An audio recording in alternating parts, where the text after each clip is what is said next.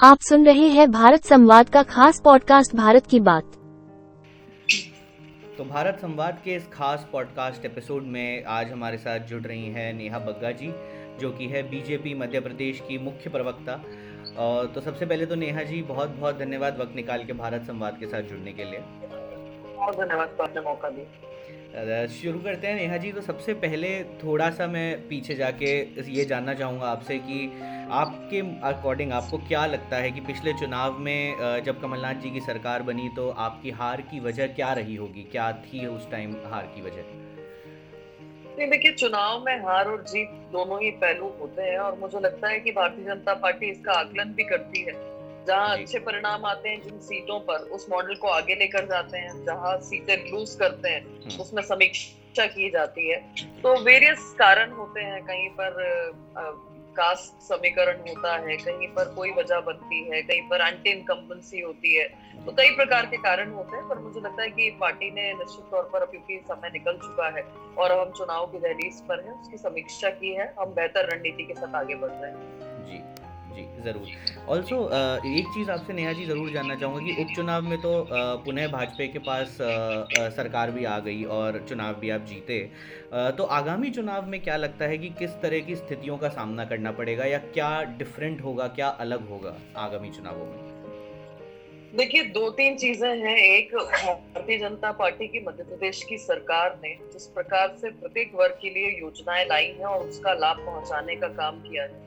अभी विकास यात्रा में हम लोगों ने देखा कि जनता का जो अपार समर्थन और स्नेह मिला है हम्म। उससे ये दिखाई देता है कि भारतीय जनता पार्टी ने जो ज़मीन पर काम किया है जो अंतिम पंक्ति में बैठा हुआ व्यक्ति है उसको जो प्राथमिकता देने का काम किया आगे लाने का काम किया है हम्म। और उसके साथ साथ में जो वेरियस योजनाएँ हैं चाहे स्वच्छ भारत के अंतर्गत महिलाओं को सम्मान के साथ शौचालय उपलब्ध कराना हो आयुष्मान भारत हो स्ट्रीट वेंडर योजना हो मेक इन इंडिया हो एमएसएमई सेक्टर में युवाओं को सशक्त करना हो।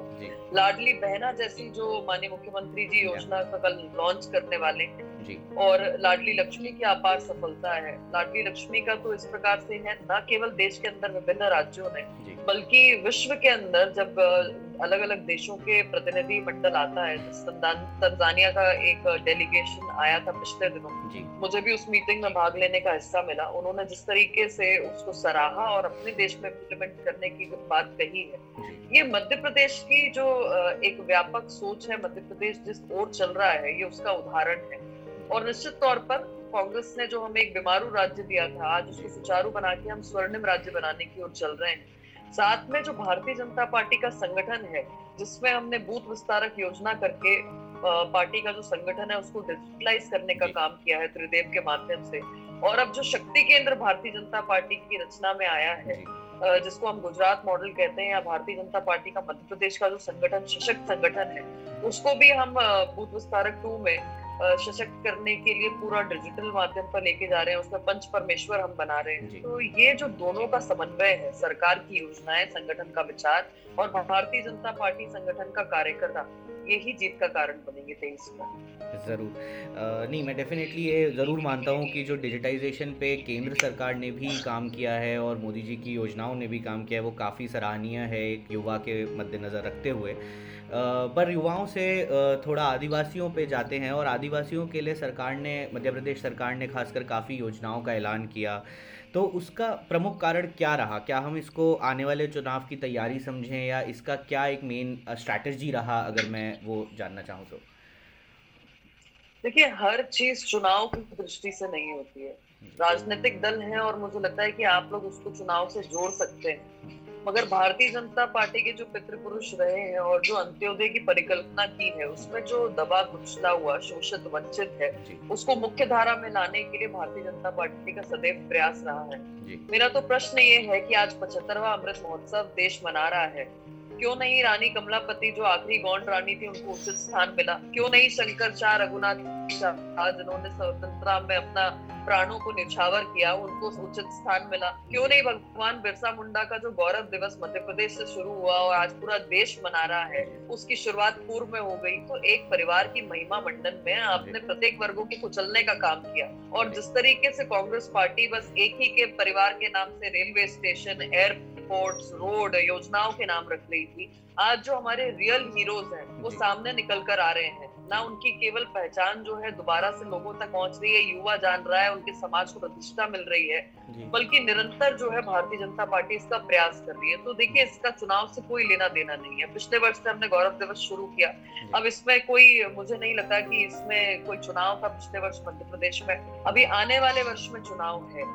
आने वाले समय में तो लगभग दो वर्ष का समय था। और उसी प्रकार से आदिवासी बहनें जो हैं अधिकतर स्व सहायता समूह से जुड़ गई हैं। आज उनको यूनिफॉर्म बनाने का काम जो उसके हम्म। माध्यम से मिल रहा है या मिड डे मील में जो उनकी सहभागिता हो गई है या जो उनके युवा नौजवान बच्चे हैं आज ट्राइबल भाषाओं में नई शिक्षा नीति के तहत अपनी शिक्षा ग्रहण कर पा रहे हैं या तेंदु पत्ते का जो अधिकार उनके पास है या फिर आप उनके जो पट्टे उनको उपलब्ध कराए जा रहे हैं प्रधानमंत्री आवास योजना का उनको लाभ मिल रहा है तो प्रत्येक वर्ग के लिए भारतीय जनता पार्टी ने न केवल विचार किया है न केवल योजनाएँ बनाई हैं बल्कि उनको निरंतर आगे बढ़ाने का काम किया है। जी। नहीं मैं आपकी रियल हीरोज़ को आगे लाने वाली बात से काफ़ी सहमत हूँ। अभी हाल ही में हमारे प्लेटफॉर्म पे भी हमारे एक राइटर ने छिंदवाड़ा मध्य प्रदेश में छिंदवाड़ा गाँव के बादल भोई पर एक कहानी लिखी थी और काफ़ी ज़बरदस्त मुझे भी लगा कि जिस तरह से ऐसी कहानियाँ हमारे गाँव गाँव में उनको अब आगे आना चाहिए और वो समय आ गया है कि हम अपने रियल हीरोज़ को, हमारी हिस्ट्री के, हमारे इतिहास के रियल हीरोज़ को अपनी आने वाली जनरेशन तक पहुँचाएँ। तो मैं बिल्कुल सहमत हूँ इससे। एक चीज़ ज़रूर जानना चाहूँगा कि बड़ी चर्चा में रहा है राहुल गांधी जी का भारत जोड़ो यात्रा और इससे मध्य प्रदेश कांग्रेस में भी एक नया उत्साह आया ही होगा, पूरे देश में आया है कांग्रेस। जगह जगह पे इसको काफ़ी प्रचार भी इसका करती आई है। तो आपको लगता है इससे कुछ बदलेगा या इससे कोई असर आएगा चुनावी रणनीति पे? देखिए कांग्रेस पार्टी हो या श्री राहुल गांधी जी हो मुझे लगता है कि इनका एजेंडा क्या है खुद नहीं जानते। भारत के टुकड़े किसने किए? ये तो पूरा देश जानता है। अपनी राजनीतिक महत्वाकांक्षा को पूरा करने के लिए पंडित नेहरू जी ने अपना आपको प्रधानमंत्री बनाने के लिए जिस प्रकार से इस विभीषिका का सामना सामना करवाया है देश की जनता को और लाखों लाखों लोग मारे गए हैं। लाखों लाखों महिलाओं के साथ बलात्कार अत्याचार लूटपाट हुई है। ये हमारे सामने है। अब ये यात्रा शुरू हुई तो सबसे प्रथम श्रेणी में उनको एक पादरी मिले जिन्होंने भारत माता को गाली देने का काम किया उनका अपमान किया। थोड़ा और आगे ये यात्रा बढ़ी तो वहाँ पर टुकड़े टुकड़े गैंग के लोग इकट्ठे हो गए। मध्य प्रदेश पहुँची तो स्वरा भास्कर जैसे लोग आए जो आर्मी को गाली देते हैं हिंदू होने पर गाली देते हैं उन्हें अपमान महसूस होता है। नर्मदा का पानी जो है जन जन तक ना पहुँचे उस उसमें आड़ा रोड़ा पड़ने वाली जो मेधा पाटकर थी उनका हिस्सा बना लिया। तो प्रत्येक कदम पर एक बच्ची को सांकेतिक तौर पर जो साथ में लेकर चले बुरखे में तो मुझे लगता है कि कांग्रेस पार्टी का जो ध्रुवीकरण का एजेंडा है जो। ए के एंटनी साहब ने कहा था कि एक वर्ग को खुश करने के लिए कांग्रेस पार्टी इतने आगे निकल गई है कि बाकी सब चीज़ों से वंचित रह रही है। आज उसी का परिणाम है कि सब जगह से इनका सफाया हो रहा है। और सबसे स्पष्ट बात यह है कि कांग्रेस पार्टी जिस भारत को जोड़ने की बात कर रही है वो भारत तो अखंड था है और रहेगा। उससे महत्वपूर्ण बात यह है कि कल जिस तरीके से राहुल गांधी जी ने विदेश की धरती पर जाके भारत का अपमान करने का काम किया है। मुझे लगता है कि ये भारत को नीचा दिखाने वाला है और प्रत्येक नागरिक जो भारत का है जिसको स्वाभिमान है अपने देश पर आज उसे दुख हो रहा है कि ऐसे लोग भी इस देश में पनप रहे हैं राजनीतिक जीवन में है और उन्हें इतने वर्षों तक जनता ने चुनकर भेजा था जो बार बार अपमान करने का काम कर रहे हैं। तो ये यात्रा क्या थी? ये हम सबके सामने है और जनता ने किस तरीके से नकारा ये तो पिछले परिणाम और कल जो परिणाम आए नॉर्थ ईस्ट राज्यों के, वो भी हमको दिखा रहे हैं। एक थोड़ा सा अलग तरह का भी सवाल करना चाहूँगा नेजा जी, क्योंकि उपचुनाव होने का कारण अक्सर ये होता है कि नेता अक्सर अपना दल बदल लेते हैं या पार्टी चेंज हो जाती है। जबकि सरकार ने एक पर्टिकुलर पार्टी या एक पार्टी विशेष को वोट दिया है तो आपको नहीं लगता कि ये जनता के साथ थोड़ा छल है या फिर इसमें अतिरिक्त खर्चा भी आता है ज़ाहिर सी बात है तो आपको नहीं लगता कि ये थोड़ा सा किस तरह से इसको देखा जाए? ये नहीं लगता आपको कि ये थोड़ा जनता के प्रति नाइंसाफ़ी की तरह है? देखिए, प्रश्न आपका अच्छा है और वैलिड भी है। पर सवाल ये है कि जहाँ पर सरकार में कोई कहीं किसी को छोड़कर जाता है तो हम प्रश्न ज़रूर पूछते हैं और लोकतंत्र की हत्या बता देते हैं। अब उस कांग्रेस पार्टी का आप क्या कीजिएगा जिसमें साढ़े चार सौ से अधिक उनके पूर्व के सांसद मंत्री विधायक संगठन के लोग वरिष्ठ नेता जो उनका नेतृत्व रहा है वो सब छोड़ छोड़ कर जा रहे हैं। जी। अब हाल ही में जो नॉर्थ ईस्ट का चुनाव हुए हैं उसमें कांग्रेस पार्टी के लोग टीएमसी में चले गए। जी।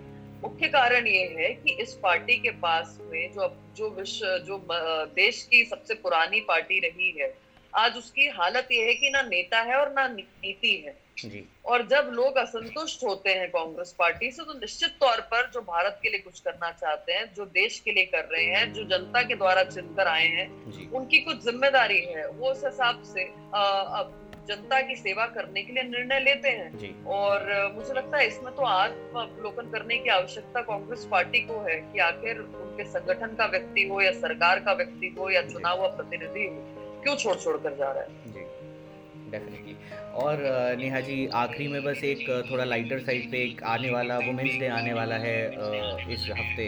तो उसको लेके बस आखिर में हमारे भारत संवाद के श्रोताओं के लिए ये ज़रूर जानना चाहूँगा कि आज की डेट में आप कैसे देखती हैं कि औरतों के लिए, महिलाओं के लिए politics specifically as a career choice बढ़ रहा है या किस तरह से ज़्यादा सेफ़ हुआ है या ज़्यादा एक अच्छा करियर चॉइस है? क्योंकि मैं देखता हूँ कि अगर आपकी पार्टी की भी बात करें तो कार्यकर्ताओं से लेकर मंत्री पदों तक काफ़ी स्ट्रॉन्ग एक वुमेन फ्रंट नज़र आता है जो कि काफ़ी अच्छी चीज़ है। तो आप कैसे देखते हैं और क्या आपका संदेश रहेगा इस खास दिन के लिए महिलाओं के लिए? देखिए सर्वप्रथम तो मैं आपके पॉडकास्ट के माध्यम से आ, समस्त जो महिला आए हैं। उनको अंतर्राष्ट्रीय महिला दिवस की बहुत बहुत शुभकामनाएँ देती हूँ। और जिस प्रकार से भारतीय जनता पार्टी ने महिलाओं को नेतृत्व करने का मौका दिया है चाहे संगठन में चाहे सरकार में मुझे लगता है कि आज देश में इसकी आवश्यकता भी थी। पचास प्रतिशत की आबादी को उसी प्रकार का सम्मान मिलना चाहिए जैसे पुरुषों को मिलता है। और इसीलिए देश के इतिहास में आज पहली बार हो रहा है कि केंद्र में हमारे पास ग्यारह महिला मंत्री हैं। दूसरी बात देश ने कभी कल्पना नहीं करी थी कि कोई विदेश मंत्री के तौर पर महिला स्थापित होगी पर जिस तरीके से सुषमा स्वराज जी ने काम किया उस उसकी सराहना जो है विश्व करता है। और आज वित्त मंत्री के तौर पर हो या रक्षा मंत्री के तौर पर पूर्व में निर्मला जी ने जो अपने काम को स्थापित किया दिखा रहा है कि महिला जो है रीढ़ की हड्डी है समाज की वो बहुत सक्षम है। आप उसे कोई भी पोर्टफोलियो दीजिए वो अपने कर्तव्य की पूर्ण निष्ठा के साथ वो काम करती है। उसी प्रकार से मध्य प्रदेश पहला राज्य रहा जहाँ पर भारतीय जनता पार्टी के मुख्यमंत्री माननीय शिवराज सिंह चौहान जी ने निर्णय लिया कि लोकल बॉडीज के जो चुनाव होंगे पंच सरपंच नगर निकाय नगर निगम उसमें 50 प्रतिशत की आबादी को 50 प्रतिशत का आरक्षण मिलेगा। और आज इतनी बड़ी संख्या है मध्य प्रदेश में महिला नेतृत्व की जो आपको छोटे छोटे स्तर पर नगर निगम अध्यक्ष महापौर पंच सरपंच इन जैसे पदों पर अध्यक्ष उपाध्यक्ष के पदों पर आपको जो है नेतृत्व करती हुई दिख रही है। तो महिलाओं के लिए पूर्व में भी अपार संभावनाएँ थी आज भी है। और महिला शक्ति ऐसी है, जो घर के इकोनॉमिक्स से लेकर देश के इकोनॉमिक्स को समझती है। और नीतियाँ बनाने में वो कहीं पर भी जो है पीछे नहीं है, बहुत सक्षम है। और देश का, राज्य का, अपने गली का, मोहल्ले का, सभी जगह का नेतृत्व करने में उसके पास जो योग्यता है, जो शक्त जो जिस तरीके से वो सक्षम है, उसकी संभावनाएँ अपार है। जी बहुत ही मज़बूत संदेश नेहा जी आपने दिया है और इसी के साथ बहुत बहुत धन्यवाद हमारे साथ जुड़ने के लिए अपना वक्त निकालने के लिए। बहुत बहुत धन्यवाद। Thank you